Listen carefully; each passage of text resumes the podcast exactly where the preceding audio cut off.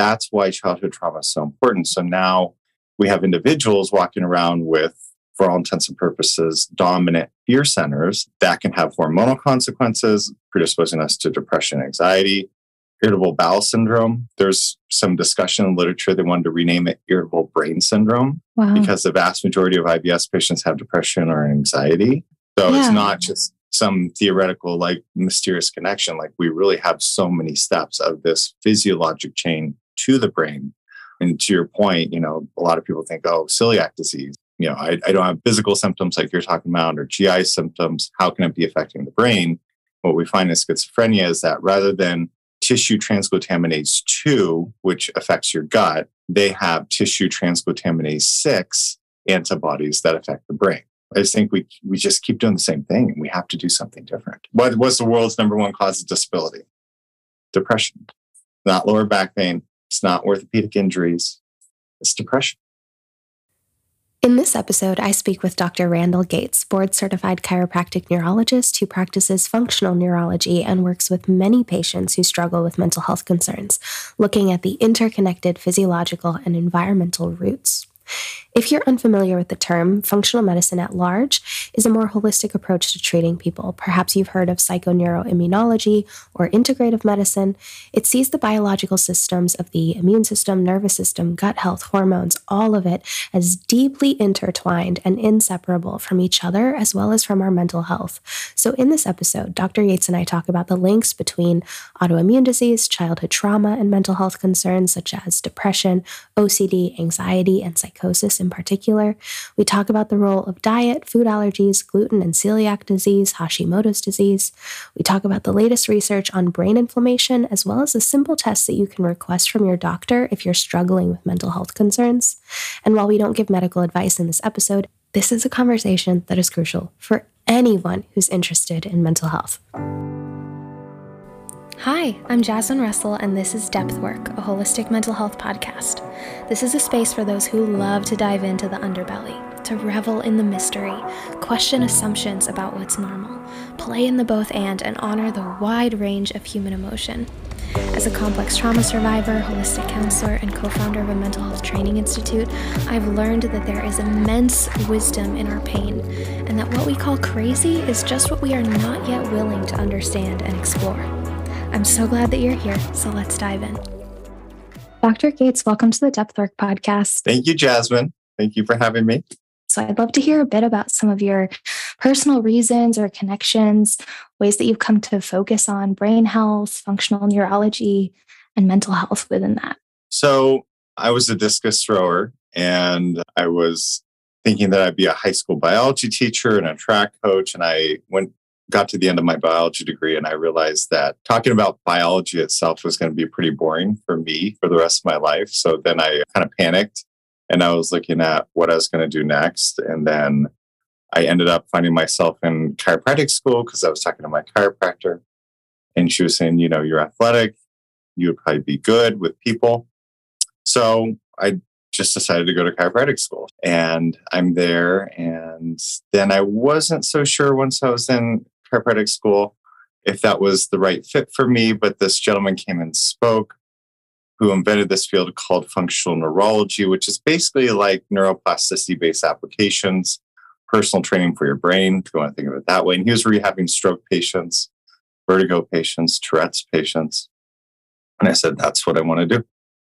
So then I immersed myself in neurology and neurology rehab while going through chiro school and then I, I got out of school and passed my board exam to become a chiropractic neurologist.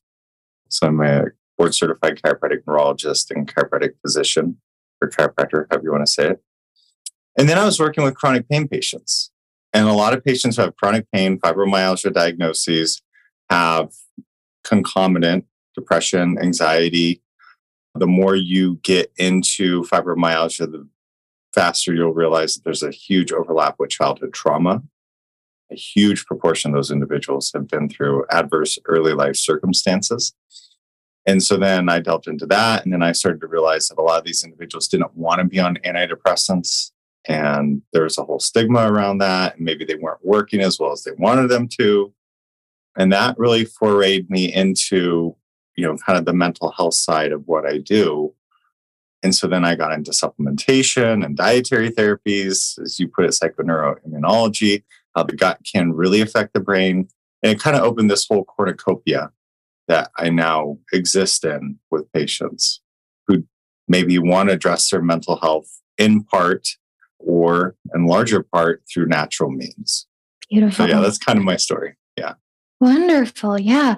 You know, I would say a lot of the listeners on this podcast and people that are kind of in this world of holistic mental health and who are kind of critical of some of the current dominant models in psychiatry and mental health at large. This dominant model that says, you know, biology is really important, but it's all in your brain.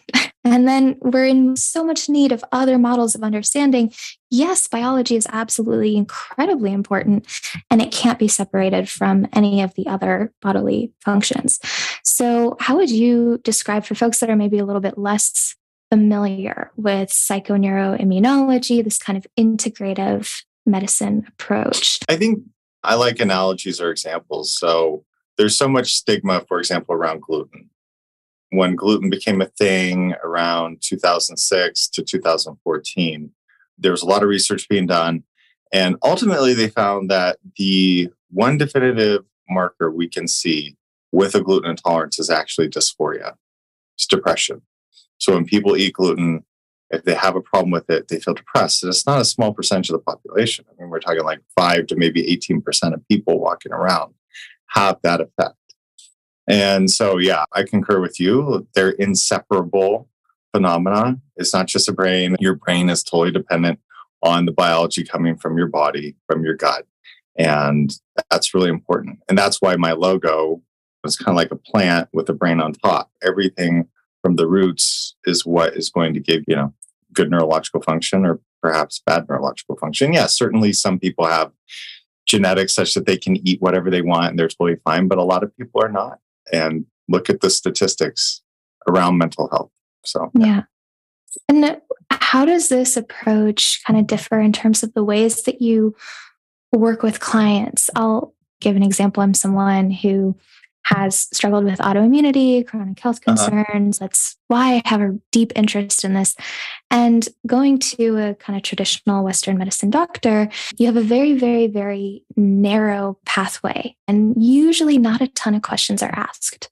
But as soon as you go to see someone, perhaps like yourself, a, a functional mm-hmm. medicine professional, it expands and they actually do start asking about childhood trauma about you know what things were like when you were in utero like there's so it mm-hmm. just right yeah yeah that whole so field. important 100% yeah. yeah yeah yeah and i think you know even I, I did that talk that you asked me to do and i cited in that talk the study i think it was like translational psychiatry 2017 where they examined if you have an MTHFR polymorphism, if you have childhood trauma, or if you don't have those variables, what is your time to reoccurrence of depression? For those who don't know what I'm talking about there relative to MTHFR, that's just the enzyme, not just, it is the enzyme that converts folic acid from your diet to an active form. And without that, you have a hard time making active folic acid. So they examined that, and it was something to the effect of if you had trauma earlier in life and you had that enzymatic defect, if you want to say it that way, or aberration, your time to reoccurrence of depression was like 166 days. Whereas if you didn't have childhood trauma and you don't have that MTHFR polymorphism, you're almost on the order of like three years for time to reoccurrence of depression. So yeah, all of these things are so, so, so important.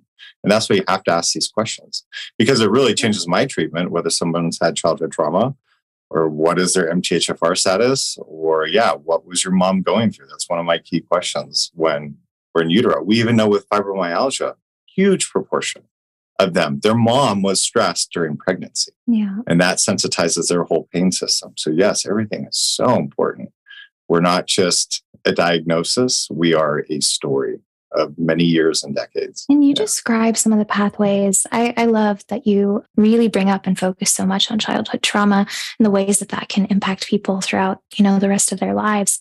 As far as I'm aware, childhood trauma makes you more likely to develop an autoimmune disease, to develop IBS, to uh, mm-hmm. uh, experience, you know, higher levels of cortisol, all these things. Can you explain some of the pathways through which that happens?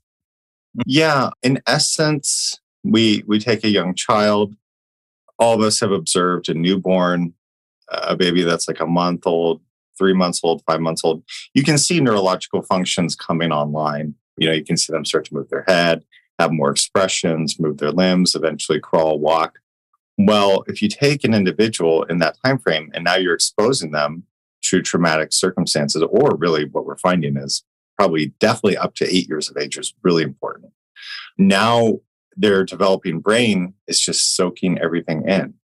And when they are soaking in, let's say, parents arguing, other traumatic circumstances, neglect, other types of abuse, their amygdala is going to be turned on.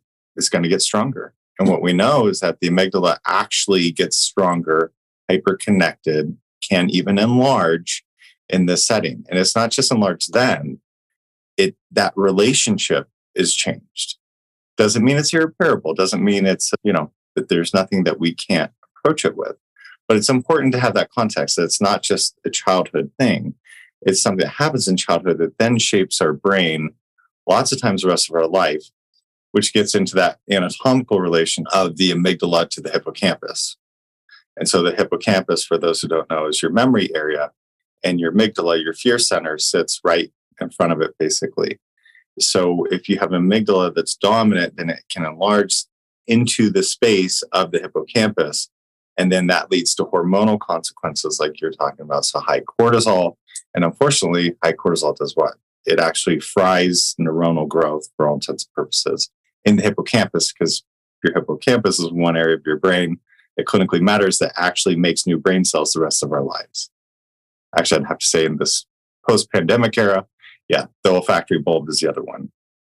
But needless to say, that's why childhood trauma is so important. So now we have individuals walking around with, for all intents and purposes, dominant fear centers.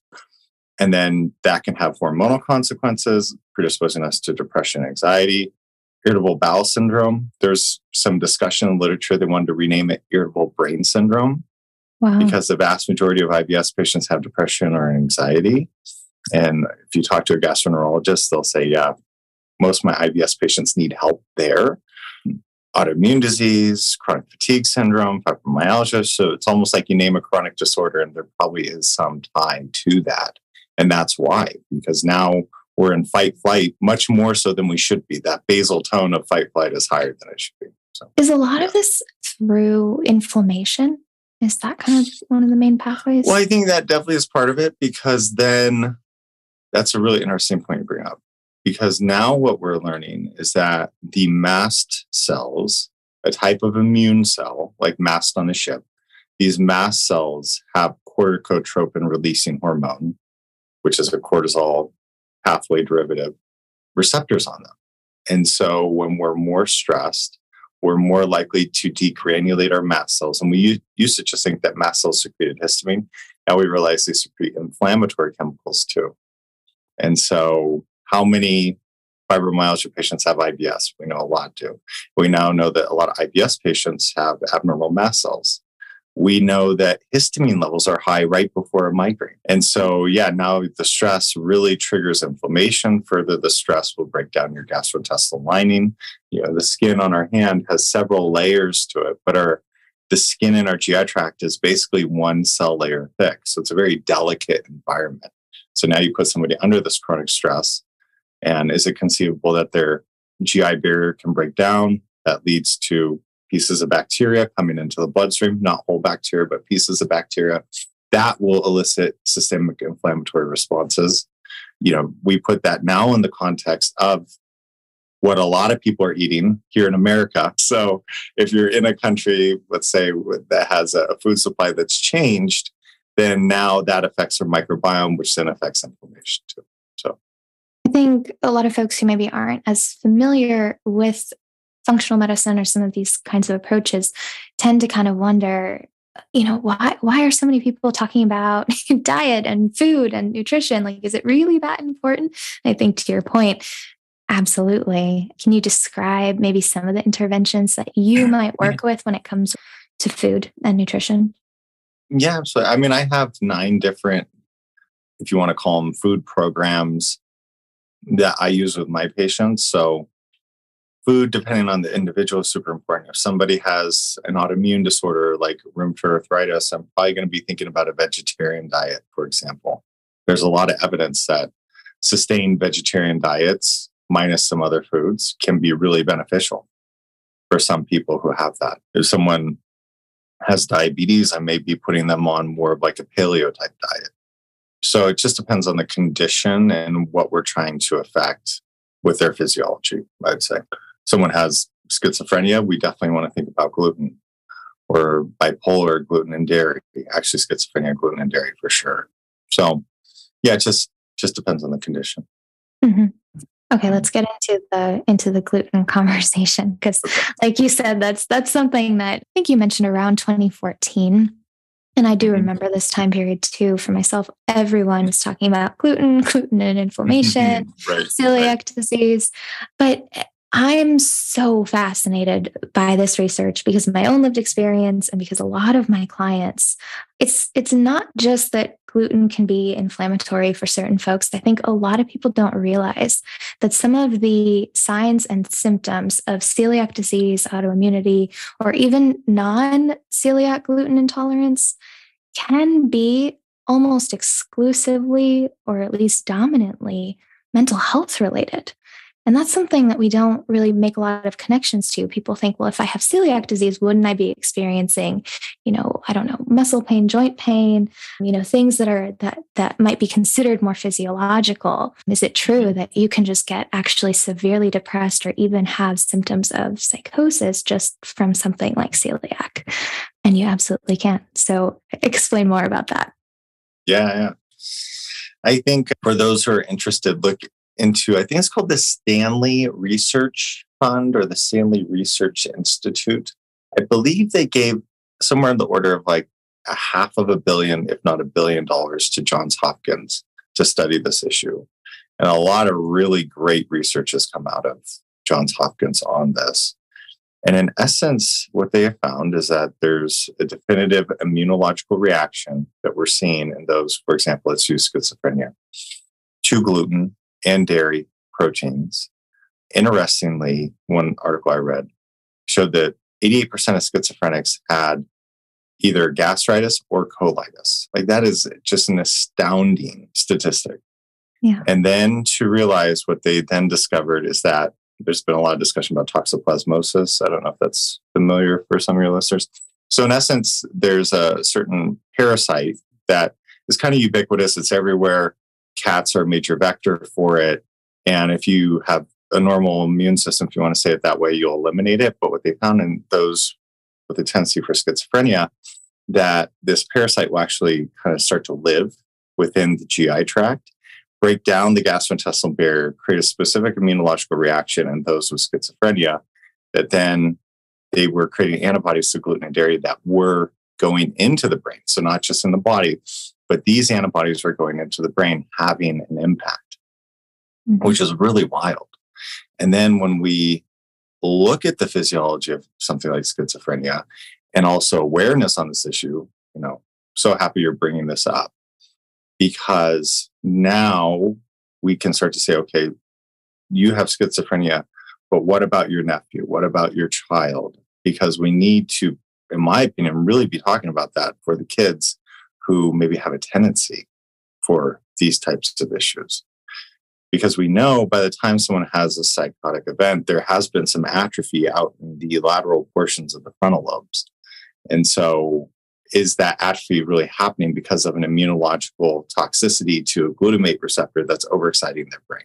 So, yeah. it's not just some theoretical, like mysterious connection. Like, we really have so many steps of this physiologic chain to the brain and to your point, you know, a lot of people think, oh, celiac disease. You know, I, I don't have physical symptoms like you're talking about or GI symptoms. How can it be affecting the brain? what we find in schizophrenia is that rather than what's called tissue transglutaminase 2, which affects your gut, they have tissue transglutaminase 6 antibodies that affect the brain. So it's a celiac disease like response, but it impacts the brain, not the gut. Yeah. And to your point also about childhood trauma being a major factor, a huge percentage of people that get labeled with schizophrenia are also survivors of childhood trauma, which just right. primes the whole pump. Yeah. 100%. Yeah. 100%. So, what else are you seeing in folks with celiac disease, other autoimmune issues, mental health wise? It could be, you know, psychosis, hallucinations, delusions, things like that. It could be depression. What else? Mm-hmm. Mm-hmm. Anxiety, OCD, we can talk about that. We now know, like with anorexia as well, there's a huge connection between the gut and the brain. So, yeah, mast cell activation syndrome, I think, is the new frontier we're going to be hearing about over the next decade because it's kind of a parallel pathway to celiac disease, leaky gut syndrome. I didn't create that term. I don't like the term, but that's that's what's used in the literature. So is there a reason why you don't like that term? Well, I think it sounds so demonstrative. And then if you say it to any other doctor, they're just going to roll their eyes, which inevitably is what happens. Intestinal hyperpermeability is a more appropriate term. So, but you know, we'll we'll see. I think leaky gut definitely conveys to patients for sure. And so, nonetheless, I think that leaky gut is a parallel pathway to mast cell activation syndrome. And then when we have these mast cells, which basically genetically are programmed to secrete too much histamine and inflammation, and now we have a food supply that's changed. And now we're coming out of a pandemic and all the stressors associated with that. And then also, what is what are some of these viruses doing to the mast cells, maybe irritating them, cause them to secrete more inflammation. And then high amounts of histamine can overstimulate the brain. we look at a condition, you know, I don't have a research article on this, but we look at a condition like OCD where the brain is definitely hyperactive, not gating itself as well in terms of thoughts. Could histamine have an impact there, an impact? I think so. So, mm-hmm. yeah. Yeah yeah, I'd love to chat about OCD and anxiety as well, because I would say I work predominantly with people that are diagnosed with psychosis or schizophrenia. In most of these clients, I also see other, you know, autoimmune related issues. But this is also the case for a lot of my clients who experience symptoms of OCD or anxiety as well, who maybe mm-hmm. as a kid were diagnosed with PANS or PANDAS, which is a mm-hmm. fascinating right. diagnosis, relatively new, only really researched in the last maybe decade or so. Mm-hmm. mm-hmm. Really true. Yeah. And so, and what I find with PANS and PANDAS is that, okay, let's say somebody has a streptococcal infection, and that's then leading to this autoimmune response to dopamine in the brain or other receptors in the brain that's causing an OCD or an ADHD type presentation. What are these other components of their gut that are then keeping that fire going? That's how I think about it. Because lots of times they go on antibiotics and we get rid of the strep infection, but the autoimmune response is still there. Mm-hmm. And so that's where I think the gut work is so important for those individuals as well. Yeah, and that a lot more attention needs to be brought to that condition. I'm glad you're talking about it. I'm I'm not I don't actually remember what PANS stands for, what the full acronym is. So PANS, I believe, is pediatric autoimmune neuropsychiatric syndrome associated with strep or with streptococcus, and then PANDAS is pediatric autoimmune neuropsychiatric disorder associated with strep. So yes, yeah. In essence, autoimmune associated with strep affecting the brain. Yeah, which yeah. I think that in and of itself is a concept that can just blow people's minds in terms of wait a minute, right. OCD can come from mm-hmm. Having strep throat too many times as a kid. like, mm-hmm. whoa. Right. right. Exactly. Yeah. Yeah. Yeah. 100%. Uh, so, so far it's really only been researched in children. And I think, I think strep is more, more often occurring in children. But do you think there's any adult relationship between viruses and OCD and anxiety in adults? I would say viruses, particularly in this post pandemic era, I, I could definitely see that. I can definitely see that. I don't know that we have the data yet on that, but I can definitely see that. Because in essence, certain proteins of viruses, we'll say it that way, seem to really perturb the mast cells. So I think it's highly conceivable that that could happen. Yes. And I think to, to go further into the strep piece, for those who maybe are not super familiar, your immune system is battling something. It could be gluten. In this case, it's a streptococcal infection, let's say, in your throat. Well, as your immune system is fighting that, it's creating antibodies to that bacteria. And then these antibodies, which are like little Pac Man, or you can think of them as missiles, then if that strep bacteria or a component of its DNA looks like a dopamine receptor in your brain, then that's how this whole phenomena happens. So, so yeah. Whoa. Say more about that piece, the dopamine receptor. So, in essence, we find that these antibodies can bind to dopamine receptors or other components of the brain, different physiologic compounds, I guess you can say, that are really important in the basal ganglia. So the basal ganglia of our brain sits kind of superior and right behind our eyes. And it is the brake pedal for everything. So much neurological energy. I mean, our brain is 2% of our body weight, but it consumes 20% of the oxygen. It's very metabolically active. A lot of that metabolic activity actually goes into what we call inhibition, shutting things off. And so in the basal ganglia, there's a motor portion. So for movement, so think Parkinson's disease. There's an eye movement portion, and there is a limbic portion of the basal ganglia as well. And so the limbic portion involves emotion, the cognitive portion involves thoughts, and we also have the eye movement portion, which I, I don't think I mentioned. Nonetheless, if you have this immune response to a strep bacteria, and then that immune response is then impacting the basal ganglia, that can then lead literally to an inability to filter our thoughts or our emotions. Wow. So, what is the spillover on that? It could be obsessions, which turn into compulsion. It could be poor attention because your brain is racing so fast and you become hyperactive and you're flailing your legs because you just can't shut your brain off, similar to a Parkinson's patient who can't stop their hand from tremoring. And it can spill over into tics, which can be, you know, simple, what we call simple motor movements, the face or an arm and it can become vocal and then it can spill over into Tourette's, where we have probably what most people have some concept of Tourette's. But there's many different types of, many different variations of Tourette's, I should say it that way. So all of it stems from this inability to shut off our brain, hmm. which can definitely be immunological. Wow. Yeah. Yeah. So, I've also heard you talk a little bit about things like Hashimoto's thyroiditis or some other things that folks might be diagnosed with. What would you say are some of the common physiological diseases that you notice come up for people that are struggling with any kind of mental health concern? Yeah, I, Hashimoto's is a great example. Hashimoto's is where the immune system attacks the thyroid. And so many people say, I went to my doctor and I had my thyroid checked. And I think we need to pause there and say, okay, what does that? What that typically means is that you had a blood test done looking at a hormone coming from your brain to your thyroid called thyroid stimulating hormone, TSH. And doctors use that as a screening tool because we know if someone's thyroid isn't working, making thyroid hormone, the brain will send more signals to the thyroid. So TSH goes up. So as your thyroid goes down, your TSH goes up. So it's an inverse relationship. But that's what it means to have your thyroid checked most of the time. A doctor may run a thyroid hormone test called T4, but that's usually 98% of cases. That's what I see when people say their thyroid's checked. Well, there's this whole immunological response to the thyroid where the immune system can attack the thyroid.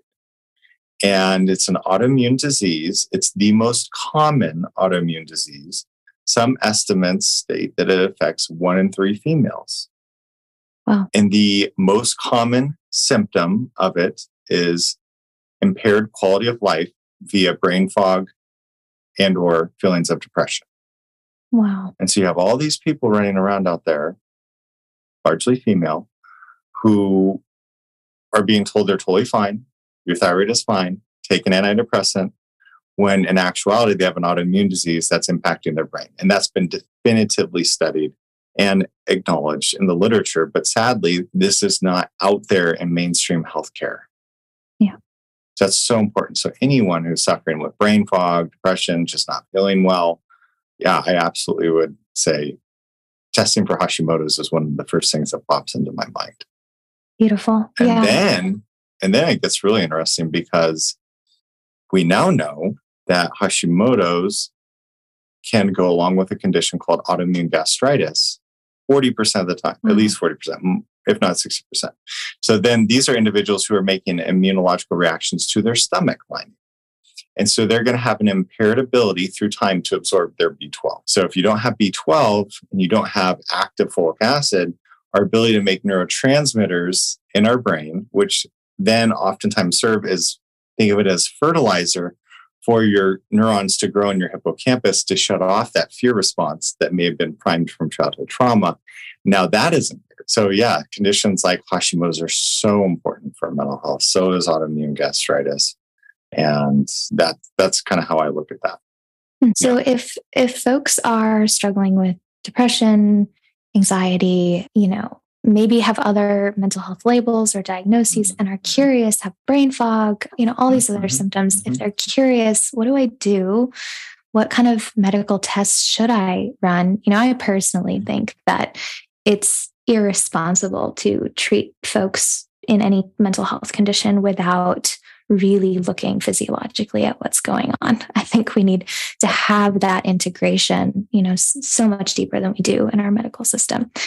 But since we don't, what's the first line of defense? What's the first kind of range of tests that we might get curious about or or ask That's the doctor for? Yeah, so I mean, I think it's very reasonable to ask someone's doctor. Again, none of this is medical advice. I, I guess I have to say that.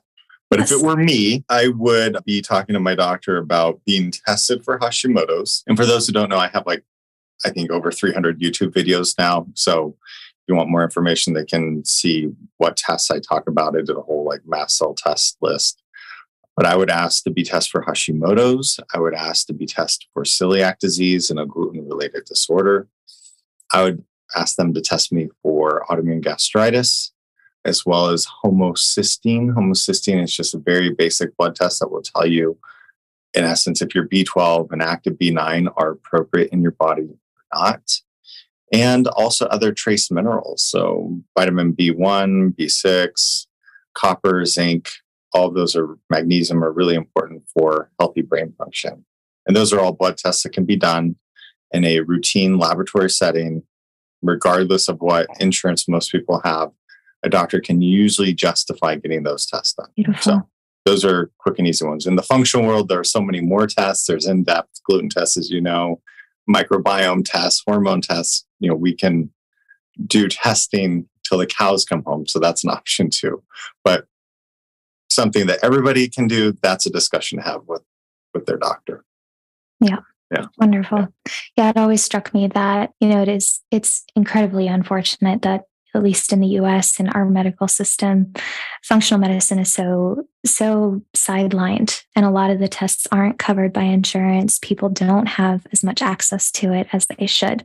But there are some really kind of scrappy ways, like you mentioned, mm-hmm. you know, asking your regular doctor for these tests that could be covered by insurance or some scrappy ways to kind of get around access issues. That's then, a great description. Yeah, exactly. Because then, and those tests do tell you a lot and they're the windows into if you want to go functional where you need to go. Yeah, yeah, keep going Sorry. exactly. Yeah. So then you know once people really suspect okay i think there is something also physiologically going on one of the things in my story so once i finally did get tested for celiac disease and this came from it didn't come from a doctor. It came from a friend who told me jasmine i think i think all your symptoms are kind of indicating this because i also have celiac disease. So let's look at this ask your doctor about this. So i did. Test came back positive. But then the advice that i was given was well just go gluten free and you should be fine right? And I'm sure you hear that from clients all the time. Well, I tried going gluten free and like I'm not 100% better. In in my personal experience, I mean it was it was such a significant change. I okay. could finally sleep again. I could finally didn't have the brain fog anymore. And and I think one of the things too here that I want to point out about gluten and celiac is that for most of my life, if I ate gluten, I, I wouldn't notice any kind of major response in my body because gluten can stay in your system for such a long time that it really isn't until you're off of it for more than two weeks. And then you try, you know, eating gluten again. then you notice, then you know what's really going on. But anyways, yes, that, yes, that piece yes. aside, I, I can't say though that I was fully, fully better because still issues like IBS and SIBO, small intestinal bacteria overgrowth, other things really lingered for me. And I think that that's mm-hmm. true for so many people. So if you get these tests, you get the diagnosis, but you're still struggling. Do you see clients that that have this too? What do you usually do? Yeah, and I think I think having a good understanding of how complicated gut work is really helps. And just so everybody kind of knows out there, we tend to think in a singular fashion in our healthcare system, especially now in America, since let's say certain companies can advertise on TV all the time. We're trained to think, oh, if I want to run in a meadow and I have psoriasis, I need to take X product in order for that to happen. So it's a one to one. And functionally, it's not a one to one most of the time. So we can go off of gluten, like you say, be off of it for two weeks, and then we introduce it and we feel awful. Now we know that we have an issue. But underlying that gluten sensitivity, as you mentioned, we can have overgrowth of the gut bacteria in the small intestine. That can lead to bloating, that can lead to gas, that can lead to constipation, that can lead to diarrhea just that bacterial piece unto itself. We have 37 trillion approximately gut bacteria and 30 trillion cells in our body. So you have more gut bugs than you do cells in your body. And then as we find those bacteria produce short chain fatty acids that affect our brain. So yes, we can overgrow the gut bacteria and then we can have histamine responses tied in with the mast cells based on those gut bacteria. And we can have sensitivity of the nerve plexus of our gut, largely based on the amygdala. So that's a key mm-hmm. finding in irritable bowel syndrome is that the fear center hyper response that makes the bowel more sensitive to stretch. So yeah, an individual can go gluten free and feel better, but they may not feel all the way better, which a lot of people then become disenfranchised and say, "Oh, I'm not all the way better." So it's so much easier then to go back to eating gluten societally from a social standpoint but then something big may be missed in doing that because we're scratching the tip of the iceberg, but there's so much more below the surface. Yeah, absolutely. Yeah, yeah, yeah. So that's really good. I'm glad you highlighted on that because that is a common phenomena that a lot of people don't think about. And we have to think of foods not only immunologically, I think of foods and how they impact the gut bacteria, and then foods and how they impact your mast cells also. And I know personally I experienced that. So you take a food like garlic. Garlic is delicious, but for those with irritable bowel syndrome, garlic can create a lot of think of it as bowel reactions. And then as an example, I'm intolerant to bananas. So if I eat bananas and I start sneezing, you know, hmm. so the more you dig into this, the more you'll realize how certain foods affect you in certain ways. Mm-hmm. Yeah. So, what kind of longer term interventions do you work with with your clients who have these lingering issues?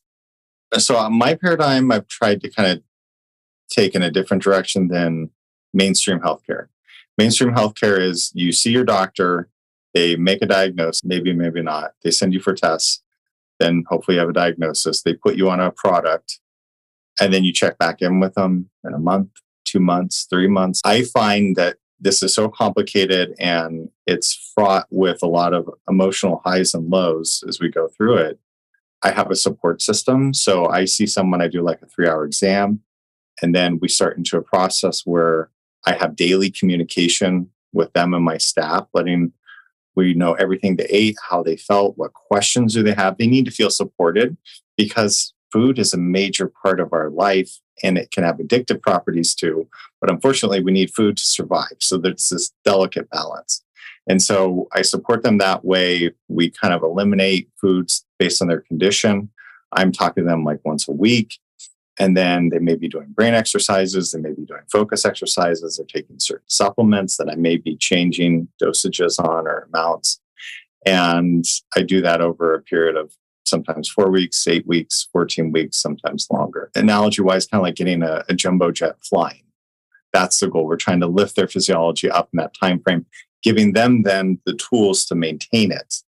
So then they know, okay, I introduced cheese and all of a sudden my depression came back. And so then they've they've been through that experience. So now they know, okay, I need to stay away from cheese for six months or something, as an example. So that's what my process looks like. I think in the mental health world, I think people need a lot more support. And I think we just keep using the medical paradigm, which is great for acute problems and admittedly not great for a lot of chronic problems by yeah. some of the top experts, at least in the US. So that's my take on it. I just think we we just keep doing the same thing and we have to do something different. Yeah. Absolutely. And what was the world's number one cause of disability? Depression. Not lower back pain. It's not orthopedic injuries. It's depression. Yeah. Yeah. So I'm a firm believer in what you're talking about. I'm a firm believer that this is where we need to start. And certainly we can co manage with other mental health professionals. But I think this is where everyone, this is where, let's say, probability wise, I think a lot of people can be helped if we started functionally, dietarily, supplement wise in the appropriate way. That's been my experience. Can I say that every functional practitioner out there has the solution to that? I can't say that. I think you need to find someone if you're looking into this who really focuses on the mental health side and functional. And there are more, even psychiatrists who are going that direction now.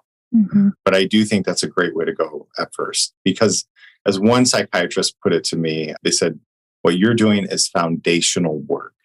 And you can't have a house without a foundation, or at least not a stable one. And so we need that foundational work. And then what else? What other dominoes fall, so to speak, when you do that?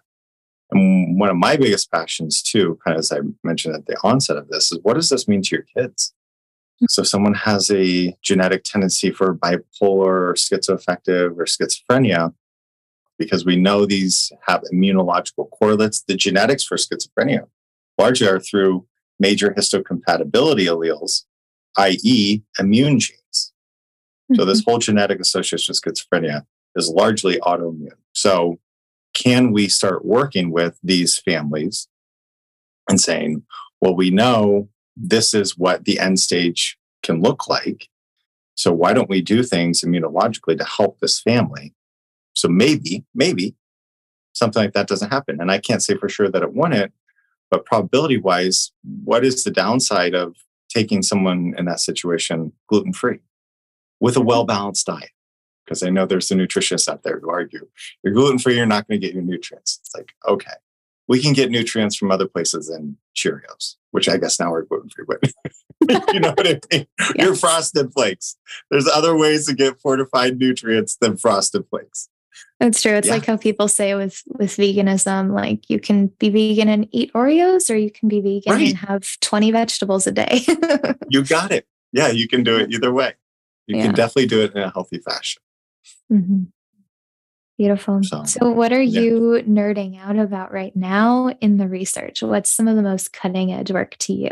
I think the mast cell domain is the next big thing. I really do. Just as it's so hard, again, in that one to one model of I have X disease, so I need to take X product, versus what if there's one thing that's impacting 20 or 30 diseases, which in mm-hmm. this case, like we're talking about, is celiac or gluten sensitivity what if this genetic tendency for mast cells to be overactive is then resulting in whatever your biochemistry is can result in migraine headaches, might result in allergies, might result in irritable bowel syndrome, might result in endometriosis, might result in multiple sclerosis. That's what we're finding. And so I think the mast cells, and particularly because they seem to be perturbed by certain proteins from a, a virus that recently has impacted us, and what does that mean to our physiology?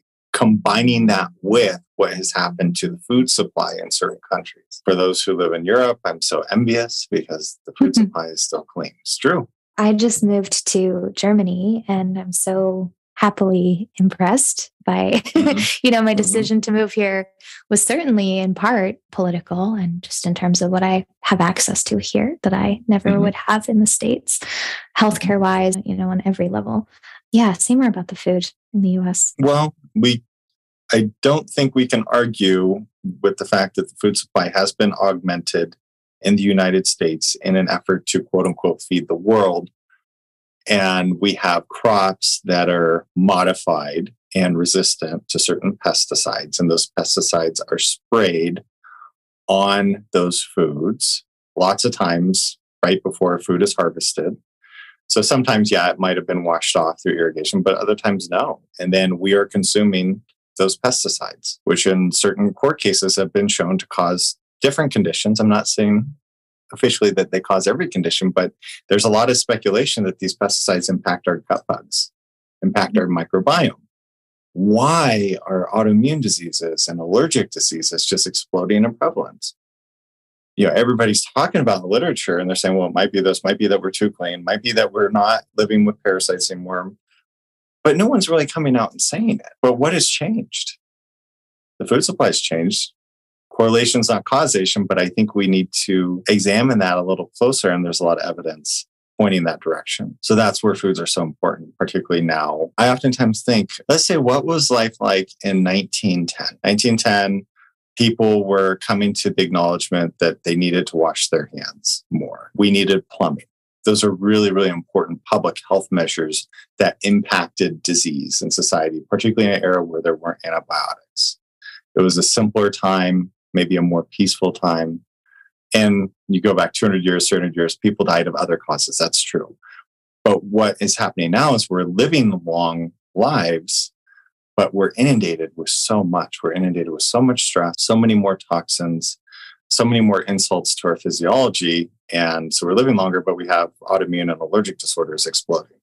Yeah. And so I think being aware of that is a really, really good thing. And even just looking at if you live in, for example, a place, a country that does have modified foods, what are those modified foods? And how does one feel if they totally go off of those modified foods and then they introduce them one at a time? It's an interesting experiment. I absolutely agree that yeah. that rates of allergies, autoimmunity, and cancer in particular it cannot just be attributed to you know oh now we have more awareness of it so we're diagnosing it at higher rates no it's it's gone up exponentially we have to look at what might be underlying that.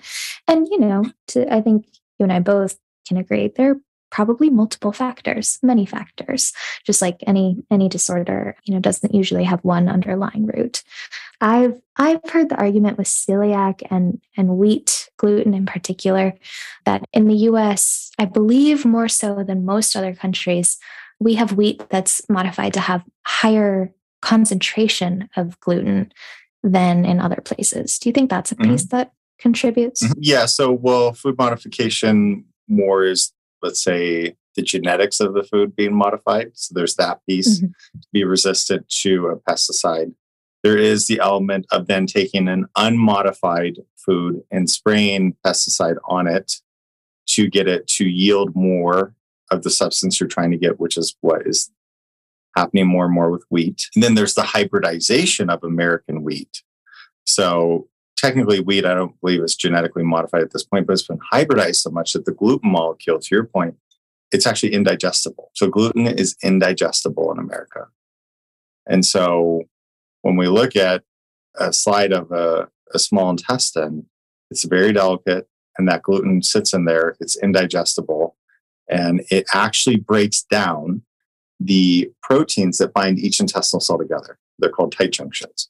So gluten mm. is literally a toxin to that tight junction protein that was showed, shown in 2015 by the world's foremost researcher on gluten. He studied people with celiac disease, people in an active or inactive state, non celiac gluten sensitivity, and normal individuals. And he found that gluten broke down the intestine of all of them, including the normal individuals, which then says what? Okay, so gluten's breaking down your intestinal lining. what does that mean?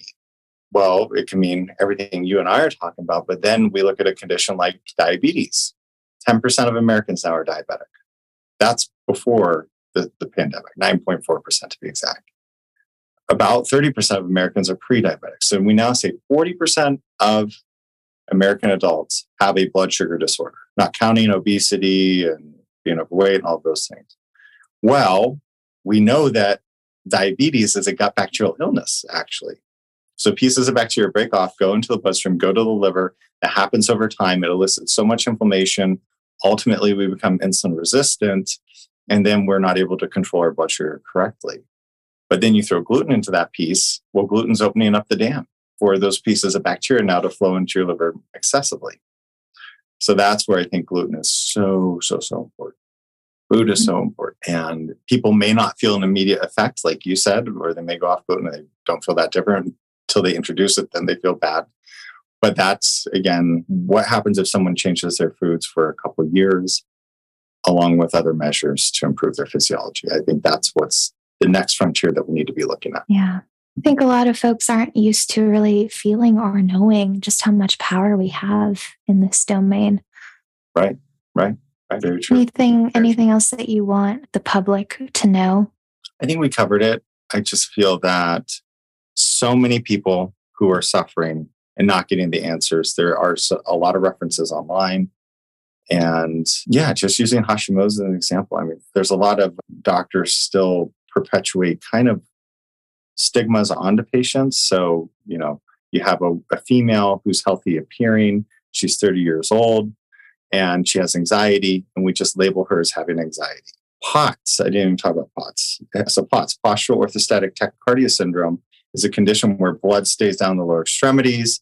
It doesn't get up to the brain. It leads to a high adrenaline state, which will make somebody feel anxious, but they actually don't have generalized anxiety disorder. They're anxious because of their medical condition. But because they're a healthy, young appearing female, they're told that they're totally fine and you just have anxiety. Or they have, you know, but they actually have Hashimoto's or something like that. So I just think my urge is for patients to dig into the resources out there. Don't necessarily accept that your diagnosis, you know, maybe confirm with another doctor, look into things holistically, and then make a decision. Absolutely. And to yeah. and to add on to that, I think, you know, I see a lot of researchers and doctors kind of going in the direction of we'll take gluten and psychosis, for example. I think there's kind of some folks pushing for the term gluten psychosis to kind of like separate that phenomenon as opposed to mm-hmm. folks that maybe don't have psychosis that evolved from gluten or autoimmunity or you know whatever else and i'm super wary about those kinds of like really intense distinguishments i know i, know. I, I totally agree because then we get into the studies from johns hopkins they demonstrated that it's actually the immunological reaction to toxoplasma this parasite that then is a key piece for those with psychosis as an example to have a gluten and dairy reaction we think so singularly in our medical system. I, I'm not a fan of that for chronic problems. Yeah. It just, why? For our own edification, for the edification of the researcher, while the individual suffers, let's look at them as a whole human. Because, and then we're neglecting do they have colitis or gastritis? If you have those conditions and you're not going to absorb other nutrients, which is where other people are now talking about trace minerals being so important for mental health, so yeah, just to call it gluten psychosis, I don't think is serving anyone. Yeah. I think we need to look at the literature and say, huh, if this was me, what would I do if I knew all of this information? And why are we not taking a gut based approach for anybody with psychosis? Yes. Yes.